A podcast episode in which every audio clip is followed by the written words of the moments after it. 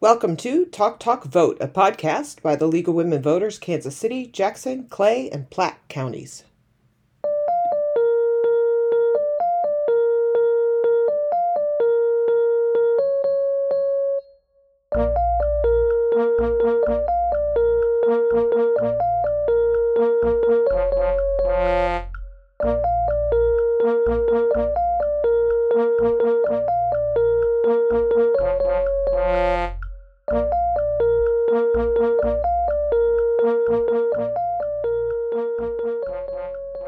Rachel, this uh, little junior pod that we're doing is all about HB 1878. And HB 1878 is going to affect the way that we vote, the way we register to vote. It changes a lot of things about the voting system at large.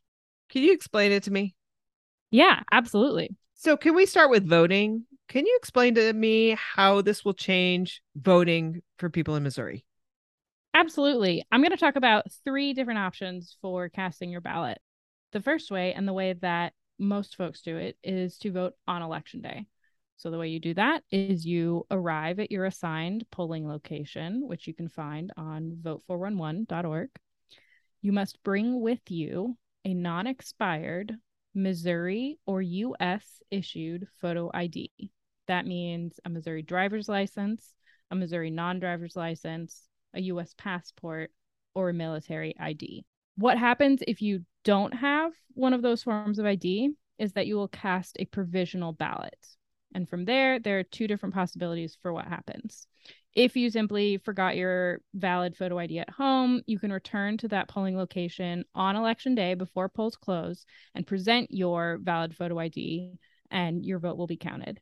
If you don't have a valid photo ID, your signature will be checked against your signature on the voter registry. And if your signature matches, your vote will count. Your second option is that you can go vote in person, no excuse absentee, starting the Tuesday, two weeks before Election Day. Election Day this year is November 8th. And so, starting the Tuesday, two weeks before, which is October 25th, you can go in person to your central polling location and cast a no excuse absentee ballot as long as you have your valid photo ID. Important to note if you don't bring valid photo ID to do this in person absentee voting, you cannot cast a provisional ballot, unlike if you go in person on election day. Then your third option is starting the Tuesday six weeks before Election Day, which this year is September 27th. You can go again in person to a central polling location and cast an absentee ballot uh, with a valid photo ID.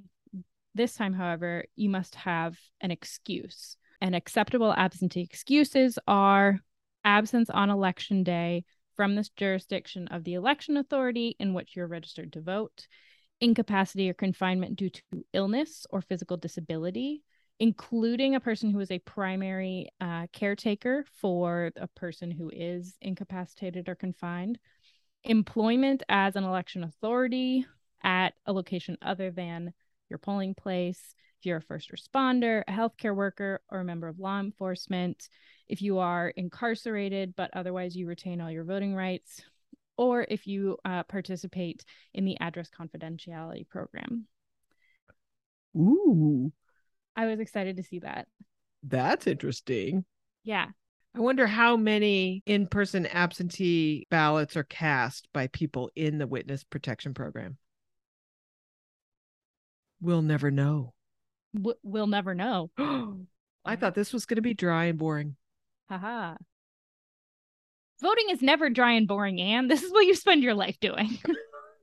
good point. Good point. Okay, I don't want to though.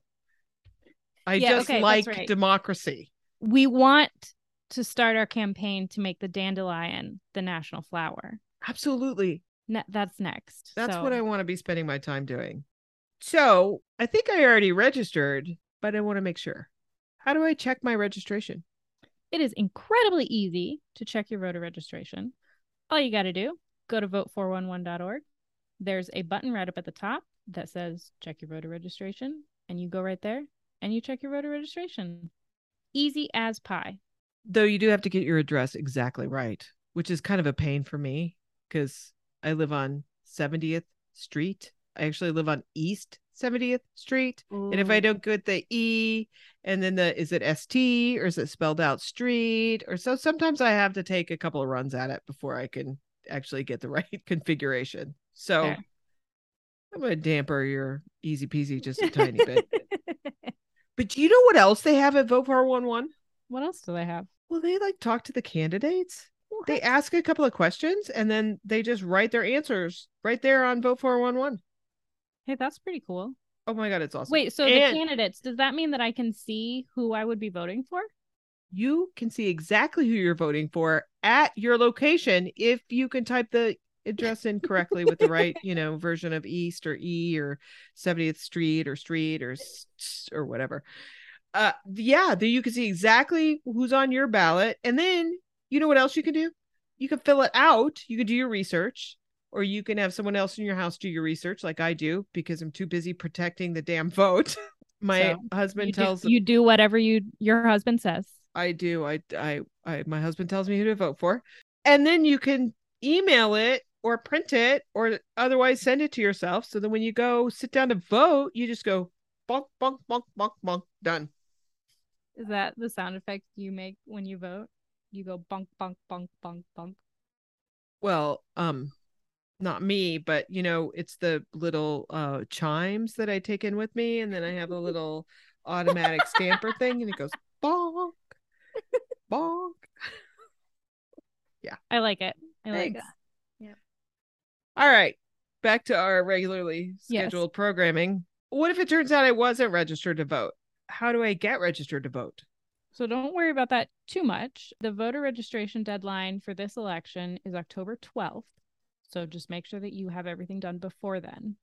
There are a couple options for how you register to vote. One way is to go to sos.mo.gov. That's the Missouri Secretary of State's website. And you can register to vote using their fully online form. You can also register to vote by printing out and mailing in the voter registration form that you would get from there. If you find yourself at the DMV either applying for or renewing your driver's license, there's also an option there to register to vote. See, I thought you were about to throw some shade at the public library. No, no, no, no, no. I was about to get mad at you. And then your third option is that you can go to the library, go to your public library and register to vote. One important thing to note is that within seven days of receiving your registration, your local election authority should mail verification that your registration has been received and processed. So if you don't receive that verification, you should probably get in touch with your local election authority to just check, make sure you're registered, see if there's something going on, make sure that you are registered before the election. yeah, and I think they answer the phone. They do. Yeah. They're good people. Yeah, they are good people. So what if I need to change my name or if I moved? What if I moved to an easier street like Mulberry Street? You still got street there though. Mm, I don't know. So if you've moved to a different address, but you're still within the same election authority, which in most cases in Missouri is just if you're in the same county. In St. Louis and Kansas City, though, um, those cities have separate election jurisdictions. But so if you've moved within your election jurisdiction, you're permitted to change your registration address on election day at your new polling place, which is cool. But if you are moving outside of the boundaries of your election jurisdiction, you will need to fill out a new registration application. And is that due by the 12th of October as well? Or do It you have more time for that? Nope, you do not have more time for that. What if I can't be there at all? What if I can't get out of my house? What if I can't go in person? For more information about absentee voting, I would highly encourage you to visit the Secretary of State's website. That's the sos.mo.gov. Uh, because so these changes came about as a result of the law HB 1878. And one of the changes in that law is that we cannot talk to you about absentee voting. Let me make sure I got that straight. We can't talk about absentee voting much because of the new law.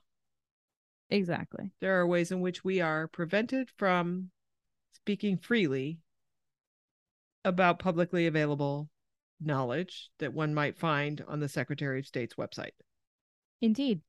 And if we did talk about it, we could be charged with a crime that would, because it would be an election related crime, take away our right to vote forever.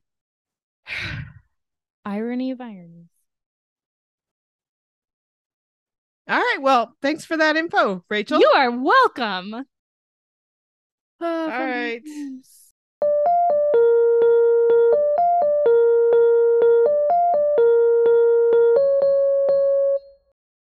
Thank you, Greg Woodhams, so much for coming to talk to us. We're really glad that you're here to tell us all about this bill that just passed the Missouri legislature this past session and then was signed by the governor just a few weeks ago. We're going to go ahead and start out. I would love to ask you to just give us like the top three or four big takeaways from this bill, and then we're going to dive into the details because I know there's a lot. Okay, so here are the top three. And number one, this is the most known takeaway, is that the bill has photo ID when you vote requirements, and not only just any photo ID, but a non expired issued by the state of Missouri or issued by the federal government ID. And there's a lot to go into in the details there. Okay, so but that's the most known one, and there are more than 200,000 voters in Missouri who do not have photo ID. Now, number two, which I consider to be equally, if not perhaps more consequential, are is the provisions where the Secretary of State has been granted broad and um, undefined powers under this act. The most important item here is that under the legislation, it really and truly does tee up the Secretary of State to conduct voter purges, as we have seen in Texas and Florida and in Georgia. That is what I consider the most underappreciated part of the bill. And then the third one is one that places restriction on the, the very act of registering people to vote. It prohibits anybody being paid to register people to vote. And by being paid, you could be on staff. For example, if uh, somebody is on staff of the League of Women Voters or somebody's on the staff of the Sierra Club and they register people to vote, they can't. It's against the law. And on top of that, volunteers must register with the Secretary of State if they are going to be registering more than uh, 10 people um, in an electoral cycle. So, and again, there's a lot to go into the details there. So, those are the top three. Rachel, you know that there's a whole lot more, but you asked for the top three, and I'll, I've given you that. Awesome. Thank you. Okay. So then if you want to dive in a little bit more, I, I know you said, and I totally agree that the photo ID requirement is the most widely known. And I would love to hear more about, you said there are more than 200,000 voters in Missouri without valid photo ID right now. Can you just talk a little bit more about what exactly is going to happen as a result? So, first of all, you have had a group of people a lot of elderly people who have been using as photo ID an expired driver license. Since their driver license has expired, now they're going to have to go through these super duper hoops to get a, an ID. The other thing is, there are a lot of people who just plain don't drive. There are people that have in the past used the student ID um, but it is just one more thing. Um, so anyway, that's that. That's the immediate impact of that. There is a silver lining here, and that is, in order for this bill to have advanced, there was a provision thrown in that provided a two-week period of no excuse absentee voting in the state of Missouri. But that provision only holds if photo ID is not struck down. If, if photo ID is struck down in court, that provision goes away. The thing that, that's important to know about no excuse absentee voting is that what it does is it gives you more time on the clock. You place a lot of stress on election administration by having everything happen on one day. And if you can have uh, hold elections over a longer period of time, there's less stress on the election administration, less stress on the poll workers, less stress on the election judges. That is one of the most underappreciated elements of the bill. All right. So the second point that you mentioned that uh, I hadn't, perhaps as you mentioned, taken as seriously as I as I definitely should is that the Secretary of State has been granted these kind of like broad, undefined powers that potentially includes the power to purge voter rolls. Can you talk a little bit more about what all the powers are that that the Secretary of State has been granted? Okay. So the most important element to consider here is that elections in Missouri are administered locally and they're done in a nonpartisan way. The Secretary of State is a partisan administrator. And so what you're doing is you're introducing the potential for partisanship. Number two is that the law gives the Secretary of State the power to uh, have audits of the voter registration rolls and to invoke voter maintenance programs. If he finds that an election authority is not complying with his maintenance standards, he has then the ability to withhold funds from that election authority, which should make you worried if you live in that jurisdiction. Because the power to withhold funds from an election authority is the power to withhold elections. So before the Secretary of State was restricted in how they could take people off the rolls. The Secretary and, of State could not take people off the rolls. The Secretary of State could not say, conduct this audit. Ah, oh, that's the answer I was looking for. Yeah. Okay. Interesting. Okay. And now now the person in that position can. He can, and he can also say, and by the way, I'm taking your money away from you if you don't do things the way I tell you to do. So, the third thing that you mentioned were the restrictions on third party voter registrars.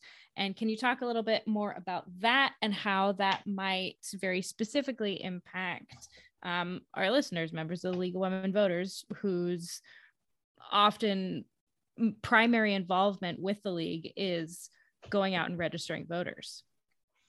Yes. So, one of the big stumbling blocks we're coming across now as we're trying to figure out the law is that the law doesn't say if you register more than 10 people in an election cycle, okay, you, you must register with the Secretary of State. It says if you solicit more than 10 voter registrations in a cycle, nowhere in the law do they define soliciting voter registration. This is the new world of, uh, of voter registration. I think it's one of these uh, unusual parts of the bill where you're actually constructing penalties that could affect people that up till today have been thinking they've been doing something very patriotic registering people to vote. Okay, so I have some questions that I highlighted highlighted when I was reading the bill because I knew we were about to talk to an expert, and so I wanted to pick your brain about them. So they have a fair amount in here that refers specifically to electronic voting machines and talking about air gapping and that type of stuff. Are those additions to the current statutes are those a quantifiably good thing? Have they changed our election laws for the better or is it kind of a smokescreen? What what are they really doing there? The law has caught up to practice. There was a period of time i think in the 1990s where maybe as much as 20% of the voting machines in the country directly recorded your vote and it did not produce a paper ballot. Today, in all of Missouri, a paper ballot is created when you vote.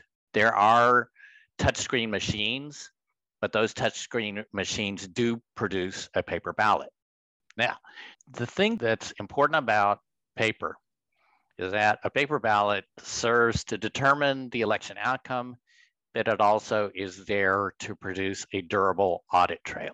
If you have an audit trail, nobody can go around saying there was fraud.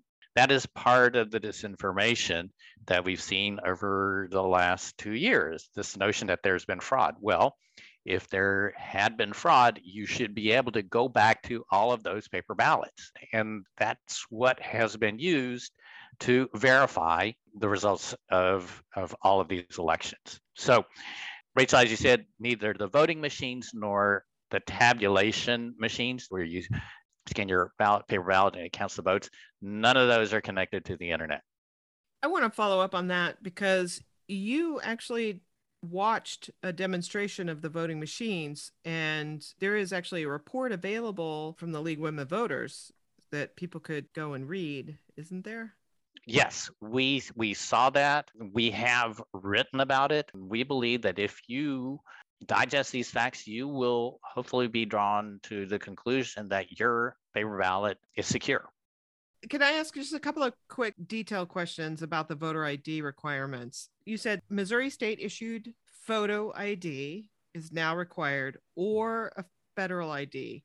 So, two questions about that. One is uh, Does the Missouri state current photo ID have to have a current address on it or can it have your old address?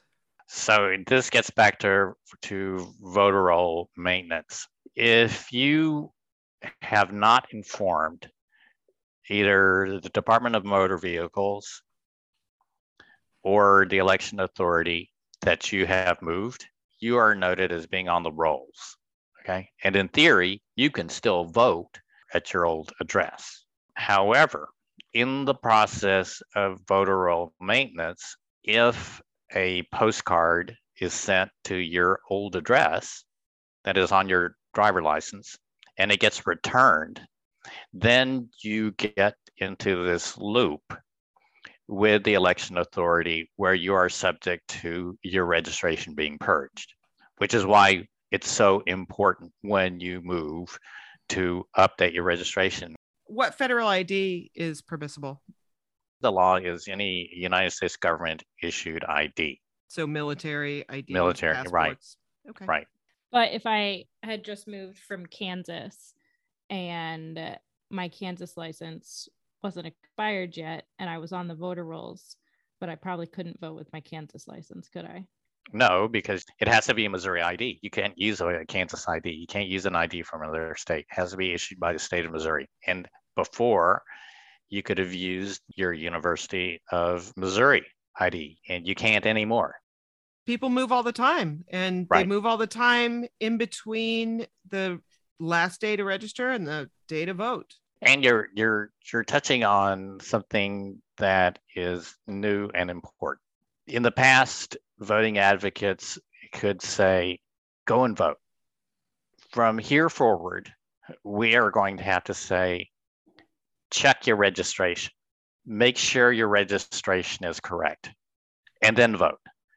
I promise I only have two more questions about this bill for you. The first one is I also noticed that there has been an addition to this that will allow people to choose to officially register their party affiliation. And so I'm wondering why the change and what effects it might have.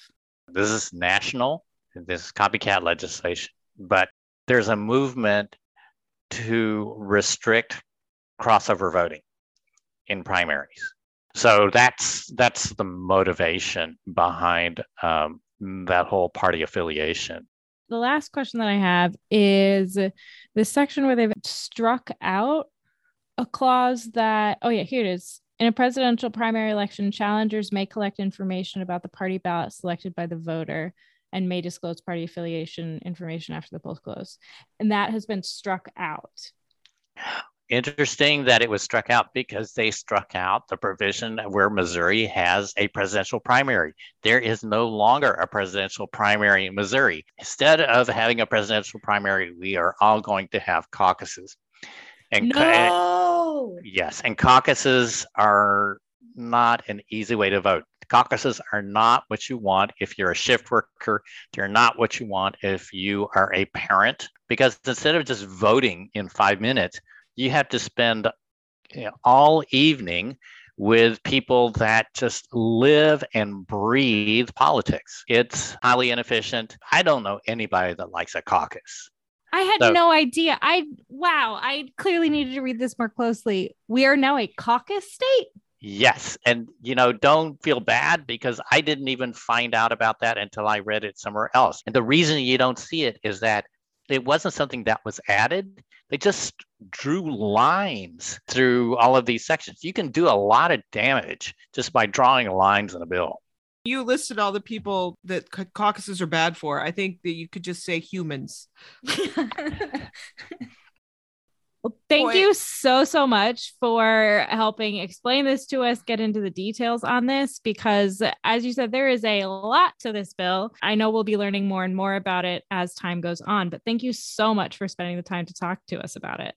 My pleasure. And there will be more to come on this. It's, it'll be a little bit like rolling thunder.